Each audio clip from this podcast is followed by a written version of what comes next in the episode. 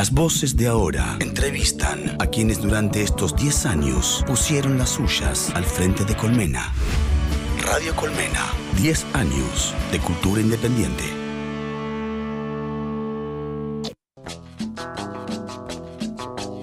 Bien perra, bien perra, con el deseo todo, sin el deseo nada. nada.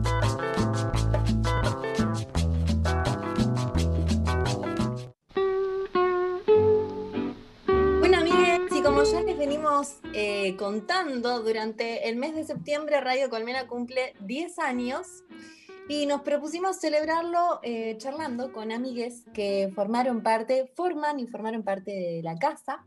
Hoy tenemos el enorme placer de charlar con una militante feminista, documentalista, comunicadora, trabajadora, trabajadora de la cultura, quien en 2000, desde 2016, no, perdón, en 2016 tenía una columna en el programa Todo Muy Rico, con su columna Furia Manifiesta. Eh, y bueno, queremos charlar hoy con ella, que nos cuente un poco. Cintia Castoriano, más conocida como Susie Q. Bienvenida. Hola, amigues, ¿cómo andan? Bien, ¿vos? Gracias por sumarte a esta caravana hoy. Por favor, un placer. Gracias a ustedes por la invitación.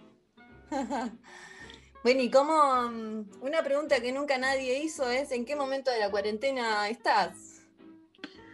Uh, nivel harta, te digo. sí, como una combinación de harta y enojada también, porque la gente en esta ciudad está haciendo bastante cualquiera, qué sé yo. Intentando no juzgar, pero un poco enojada también, la verdad, para que te vea mentir, amiga. sí, están las dos sensaciones, ¿no? Por un lado, comprender el hartazgo y decir, bueno, hay quienes eh, canalizan eso, eh, nada, excediéndose, haciendo cosas que no hay que hacer. Y al mismo tiempo, bueno, eso nos, nos, nos, complica mucho la situación. Sí, la verdad que sí. Sobre todo sí. a, a, las verdad quienes tenemos una casa donde quedarnos, ¿no? Como, sí, sí, no sí, sé. desde un lugar de privilegio.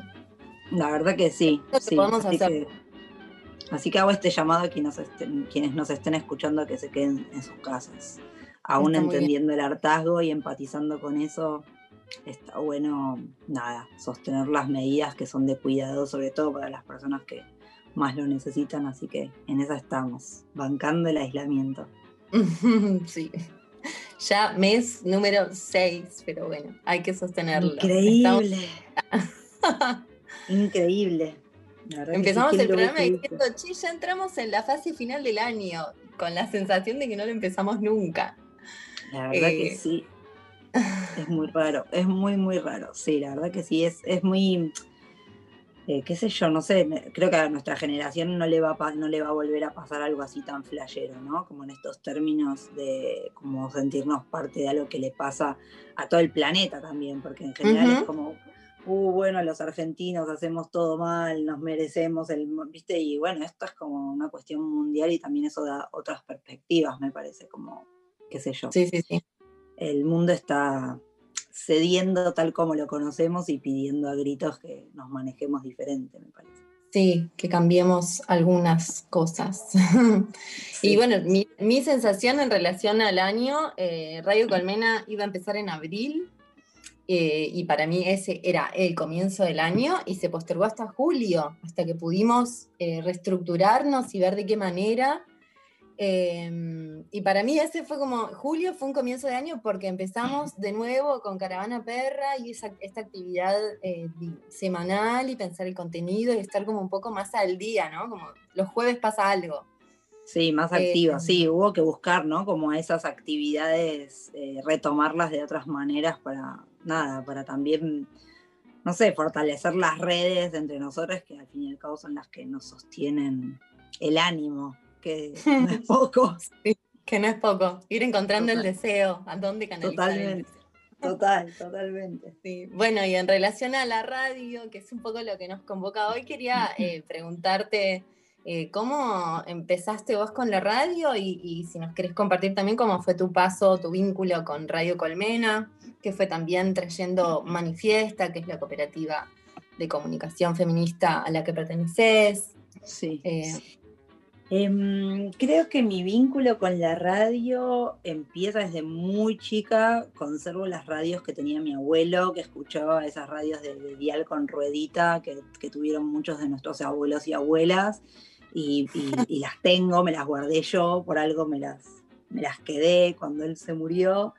Y también tengo muchos recuerdos de, grabar con mi primo eh, publicidades radiales inventadas y esas cosas eh, el juego de la radio. niña. El juego de la radio, sí, es muy hermoso. Y después ya más 12, 13, tengo mucho el recuerdo de una amiga que tenía una hermana bastante más grande que escuchaba Dolina. Y entonces atravesábamos muchas experiencias de ir al Tortoni a ver a Dolina y esa que hicimos varios, eh, que era un flash. Me parece que la radio, a diferencia de otros medios, eh, tiene como una fidelidad con la audiencia que no muchos otros medios de comunicación logran, ¿no? Como hay algo ahí muy de comunidad y muy de familia que es muy hermoso y que solo sucede en la radio, me parece. Y después intenté sostener ese vínculo para siempre porque amo la radio, me parece muy hermosa. Y, bueno, también de ir mucho a Matienzo, em, ahí conocí Radio Colmena y sus programas y en 2012 armamos Manifiesta y después cuando, cuando Bimbo y Martín entraron a laburar ahí, bueno, nos ofrecieron tener un espacio, no estaba tan, tan en boga el feminismo o tan bien visto en ese momento, entonces teníamos una columna semanal que, no sé, que rompía un poco con el clima de un programa hecho por Bimbo y Martin Rechimus y que se imaginarán que no era de mucha seriedad ni de mucha actualidad política o social, sino más de, humor, que es lo que hacen ellos y tal. Entonces, eh, como, como había muchos temas que por ahí ahora vemos en los grandes noticieros o en todos los medios y en ese momento no tanto, teníamos como la responsabilidad ahí de hacer una bajada de línea que, que por ahí desentonaba con el con el ritmo del programa y a la vez le aportaba otra cosa, ¿no? Como que, por ahí en ese momento no estaba tan escuchada. Así que fue como una gran incorporación, tuvimos un montón de invitados, como que teníamos mucha libertad en esa columna de hacer como un pequeño programa dentro de la columna, ¿no? Porque llevábamos invitados o temas del día o cosas que, que teníamos ganas de, de hablar, de desarrollar y que por ahí no iban con la línea del programa y sin embargo, bueno, ahí el equipo nos daba como un super espacio. Así que estuvo re bueno el paso por Colmena, ¿no? Lo recuerdo con mucho, con mucho cariño y con mucho aprecio, como, como a toda esa gran familia de ese gran edificio, eh, mm. donde pasan un montón de cosas y me parece que también hay algo muy lindo que tiene Colmena, es que al estar ahí inmersa en un espacio cultural, más allá de que sean entidades diferentes, como esa vinculación permanente o esa, esa posibilidad de nutrirse eh, ¿no? Como, no sé, la visita de los artistas que le permitía a los otros programas entrevistarlos y tal, me parece que siempre fue como muy rica y en ese sentido me parece como muy única Colmena en ese, en ese aspecto, ¿no? Como que tiene ese diferencial de, de mega articularse, nada, con un espacio cultural que está re bueno, que es como un re plus, qué sé yo, está buenísimo.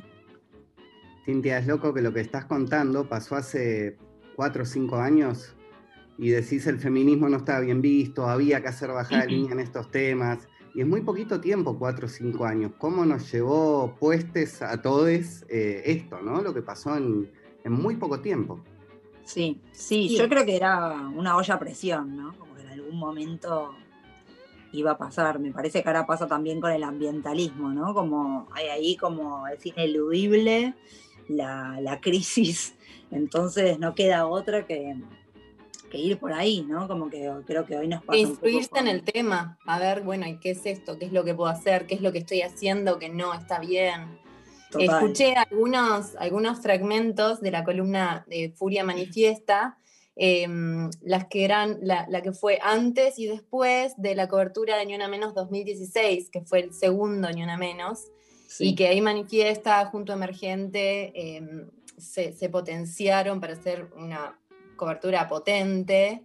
Em, y en ese momento, bueno, estaba, estaba en ebullición como los primeros momentos en que sorprendía mucho que tantas personas se movilizaran con una consigna eh, feminista, que no era, por supuesto el feminismo no es algo nuevo, pero eh, se movilizaban cientos de miles de personas desde, desde ese momento y había como una gran sorpresa.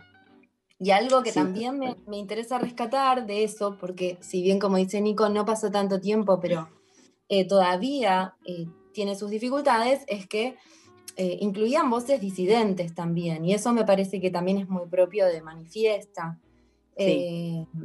bueno, no solamente van a hablar mujeres lesbianas, digo, ¿cuál es la consigna que van a llevar las trans, les trans a alguien a menos?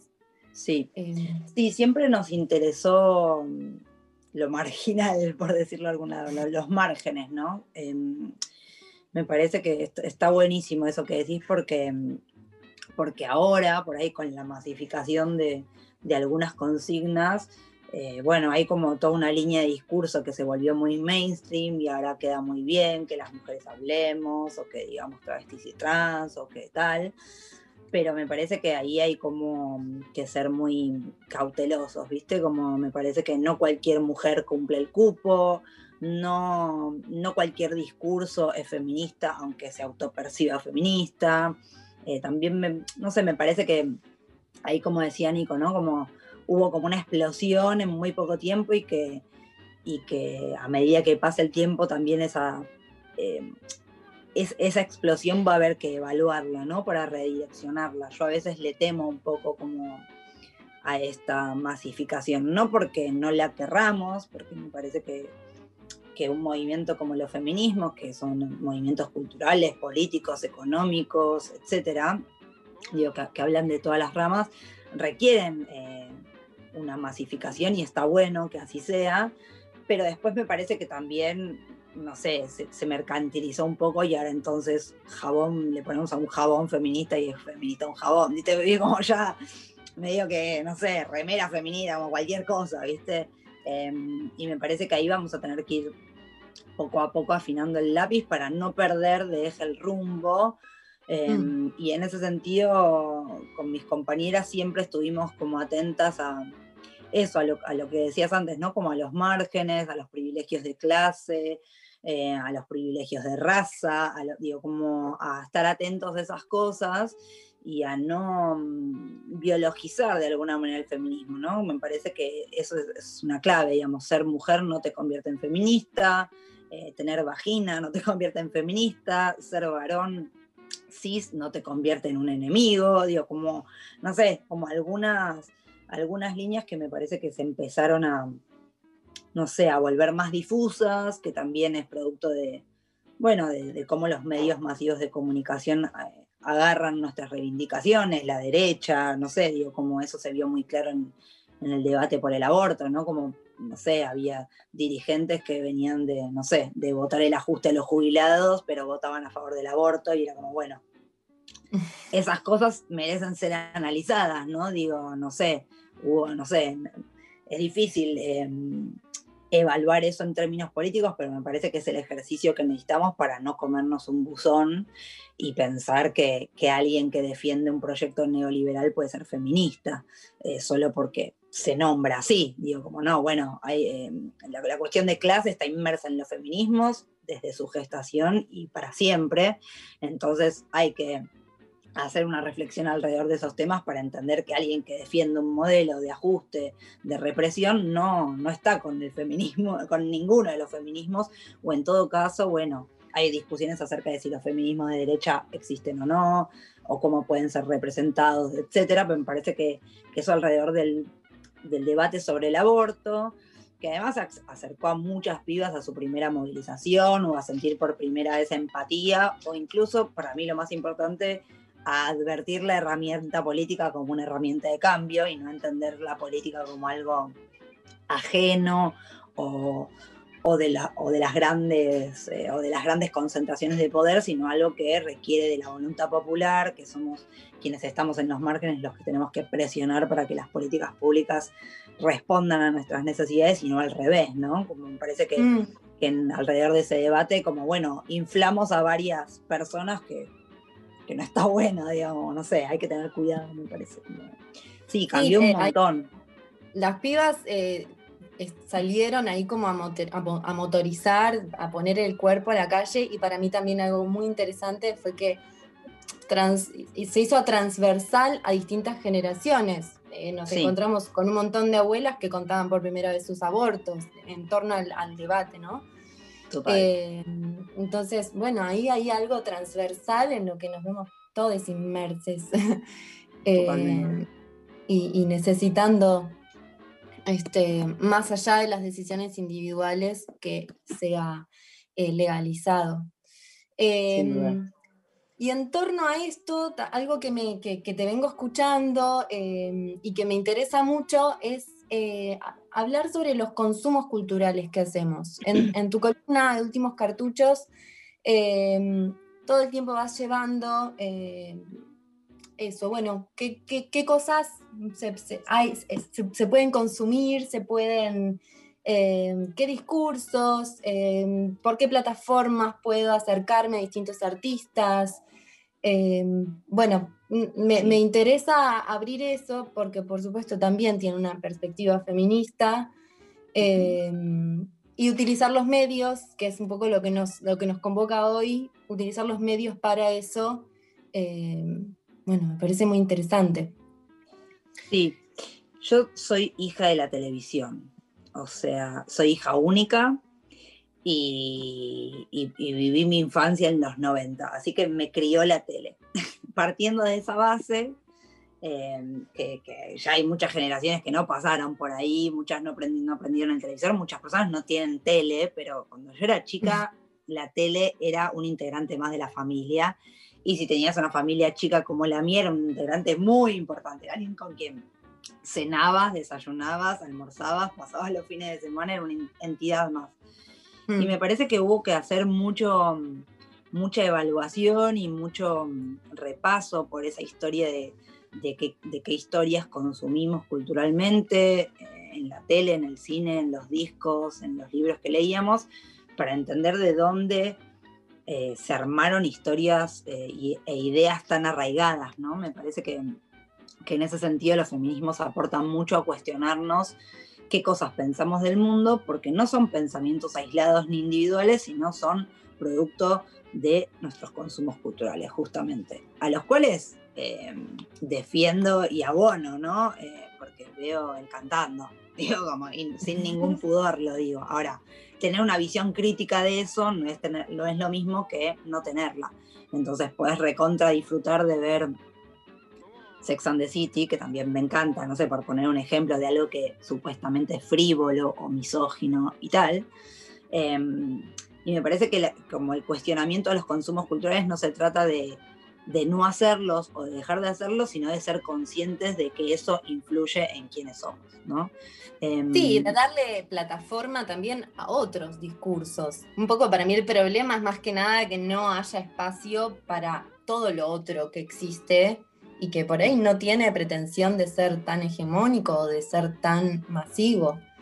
Sí, en ese sentido creo que Internet colaboró mucho, ¿no? En la democratización del acceso a la información. Como que por eso hablo, por eso me, ubiqué generacionalmente, digo, como yo no tenía internet, tuve mi primera computadora a los 18 años, digo, como yo era, ya iba a la facultad cuando tuve mi primera computadora, entonces eh, no sé, digo, no es lo mismo nacer en esta era donde los, pibis agarran el teléfono y lo, usan intuitivamente o eh, direccionan sus intereses en Google y dicen, bueno, hoy tengo ganas de saber algo y lo googlean, ¿no? Como cuando yo era chica consumías lo que la tele te daba, lo que la cartelera de cine te daba, lo que, no sé, la, la música la escuchabas por la radio, grababa en cassette, yo, viste, como una anciana soy, básicamente. Entonces, me parece que la, llegada de Internet democratizó mucho el acceso al conocimiento y eso está buenísimo, pero como toda arma tiene un doble filo y entonces me parece que está bueno como, nada, mi, aporte en últimos cartuchos, o por lo menos el que intento hacer humildemente, es en ese sentido, ¿no? Como, bueno, seamos conscientes que todo lo que consumimos culturalmente, eh, en términos de consumo irónico o no, eh, va forjando no solo nuestros gustos culturales, sino quiénes somos después en el mundo, en nuestras camas, etcétera, ¿no? Digo, como no, no es gratuito, no es, em, no es gratuito, lo digo, eh, insisto, como sin hacer un juicio de valor sobre lo que cada uno mira, ve o consume, sino solo adoptar em, la lectura crítica o el pensamiento crítico de que eso influye en quienes somos. Entonces, está buenísimo mirar Tinelis y te fumas uno y la pasas espectacular y te reís de Esmeralda Mitre, pero si eso es tu único consumo, bueno, probablemente tenga una repercusión eh, en quién sos y en tu visión del mundo. Desde ahí y, busques desde ahí. Sí, por ahí en el plano periodístico queda más claro, ¿viste? Como en el plano periodístico creo que queda más claro. Si solo lees Clarín, bueno, vas a pensar que la verdad es lo que cuenta Clarín. ¿Viste? Como me parece que ahí el ejemplo de los diarios es más claro, ¿viste? Como cuando vos te informás solo con una fuente, pensás que la verdad es esa. Bueno, con las películas pasa lo mismo, con la música pasa lo mismo, con el cine pasa lo mismo, con la radio pasa lo mismo. Em, a, los oyentes de radio les cuesta mucho cambiar el dial, ¿vieron? Bueno, ahora existe la radio por internet, pero son los, los consumidores culturales más fieles que tienen. Es una fidelidad, sí. Sí, eh, es muy loco eso. Eh, y, también, bueno, eh, el, cambio en ese sentido de la, radio por internet, que me parece espectacular, permite que vos escuches un programa de una emisora y después otro programa de otra emisora, pero en realidad nuestros viejos y, la gente más grande, o yo en mi infancia, uno clavaba el dial en una radio y escuchabas toda la programación de eso. Hay gente que tiene, no sé, mi vieja mira un canal de televisión y lo deja clavado, viste como, no sé, creo que tenemos ahí una responsabilidad generacional de que, de que tenemos la libertad, gracias a Internet, de consumir distintas cosas y eso conlleva una responsabilidad y está bueno que desarrolle un pensamiento crítico alrededor de lo que nos gusta, qué sé yo. Sí, bueno, y algo que también me, interesaba que, charlemos como, como, trabajadora de la cultura que sos, y en este momento trabajas en el CCK, ¿verdad? Sí. En el Centro Cultural. Em, bueno, los jueves, em, los espacios, los colectivos de espacios, los espacios culturales y los colectivos artísticos están visibilizando una consigna que es emergencia cultural, solicitando la declaración de la emergencia cultural. Quería preguntarte cómo ves eh, la situación de los espacios culturales en Cava, este, cómo, cómo... Me parece súper crítica la situación de los espacios culturales en Cava y están destinados a ser los últimos que abran también, eso ya se sabe, la, la cultura y el turismo van a ser eh, bueno, los sectores por ahí más golpeados y que, y que por sus propias características eh, van a ser los últimos en incorporarse a esta raramente llamada nueva normalidad, entre comillas. Mm. Em, y, nada, y, la emergencia en Cava es una realidad. Me parece que está bueno poner en contexto y entender que la ciudad autónoma de Buenos Aires, por un lado, es la ciudad una, o una de las cinco ciudades con más desarrollo artístico de todo el planeta Tierra, ¿no? Em, ni aún las capitales... fuerte la ciudad. Sí, ni aún las capitales más europeas, si querés, eh, más ricas del mundo o más destacadas, no sé, París, Londres, la que se nos ocurra, Barcelona, tienen tanta movida cultural como tenemos en la ciudad autónoma de Buenos Aires. Eso es una realidad. Tenemos más teatros que en cualquier otra gran ciudad del mundo. Tenemos eh, una cantidad de espacios culturales infinitos. Eh, salas de teatro de distintos tamaños, formas y colores, espacios para conciertos, etcétera. Eh, eh, esa es la misma ciudad que en la República Argentina tiene más presupuesto que cualquier otra. Entonces yo ahí encuentro una tensión clara entre los intereses políticos de quien gobierna esta ciudad hace muchos, muchos, muchos años, demasiados, ya para mi gusto. Eh, que es el macrismo, y, la emergencia cultural en Cava tiene responsables con nombres y apellido, tiene un ministro de Cultura de la ciudad, tiene un jefe de gobierno, y está bueno que que nada, que se apunte a ellos, ¿no? Digo, em, yo en este momento tengo la posibilidad como decías, de formar parte del Centro Cultural Kirchner, que forma parte del Ministerio de Cultura de la Nación, y veo los esfuerzos seguramente innecesarios y em, eh, no innecesarios, em, eh, que no alcanzan, digo, eso quiero decir, eh, veo los insuficientes, gracias, esfuerzos insuficientes por, por por paliar la, crisis en, todo el país, eh, pero los veo, tengo la posibilidad de estar adentro y de ver, y, es tan fácil como entrar a la página y ver la cantidad de, subsidios o de, o de sogas que el Ministerio de Cultura de Nación están tirando a dar.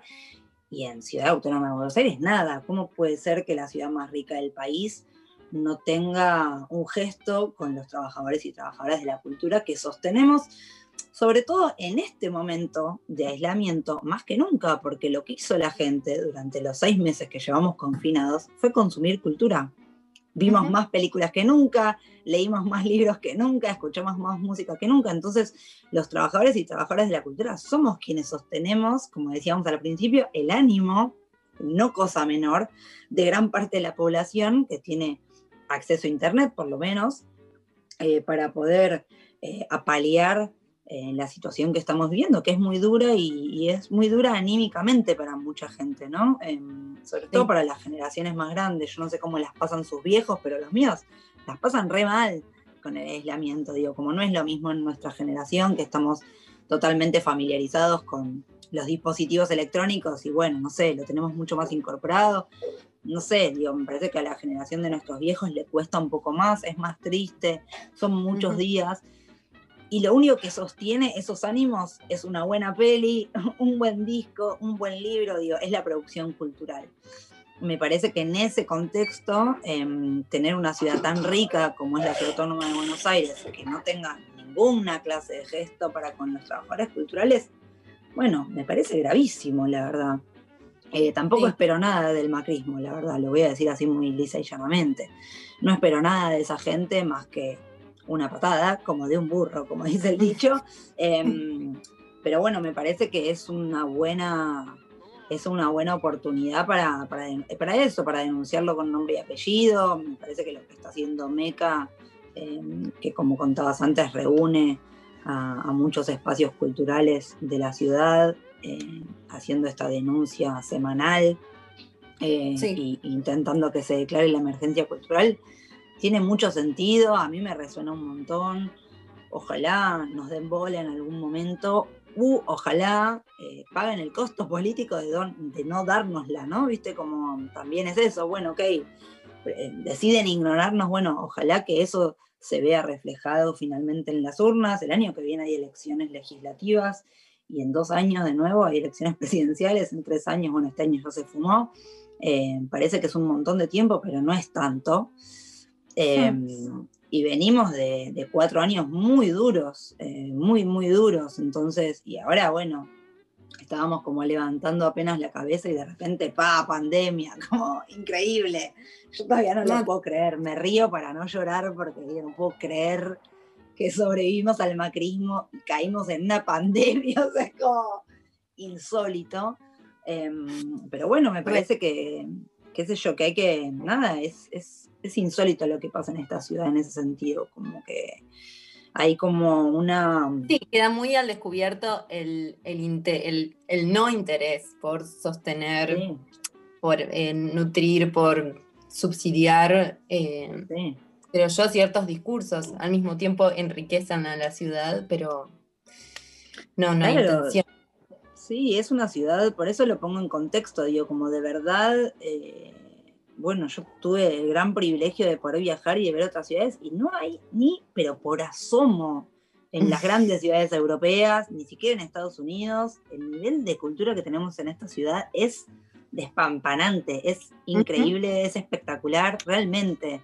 Y me parece que de eso se nutre mucho quien agita que esta ciudad es espectacular. Digo, los políticos hacen política con eso, hacen política con nuestras producciones y no le dan el valor que tenemos, que tienen, ¿entendés? Entonces, no sé, yo tengo una ilusión inexorable de que eso en algún momento se traduzca en las urnas, porque soy una demócrata y entonces pienso que ese es el lugar donde se dirimen las cosas, pero, pero ojalá que esta vuelta sí les toque pagar el costo político de dejar en banda a todos los trabajadores y trabajadoras de la cultura de esta ciudad como lo está haciendo el gobierno de la ciudad de Buenos Aires. Ojalá. Bueno, Susi, muchas, muchas gracias por, por compartir con nosotros un ratito. Este, teníamos muchas ganas de, de charlar, de conocerte un poco más. Em, y bueno, el lunes vamos a hacer una transmisión especial porque es el día en que Radio Colmena cumple los 10 años. Así que bueno, les esperamos y bueno, muchas gracias. Gracias a ustedes. Les mando un beso y feliz cumpleañito.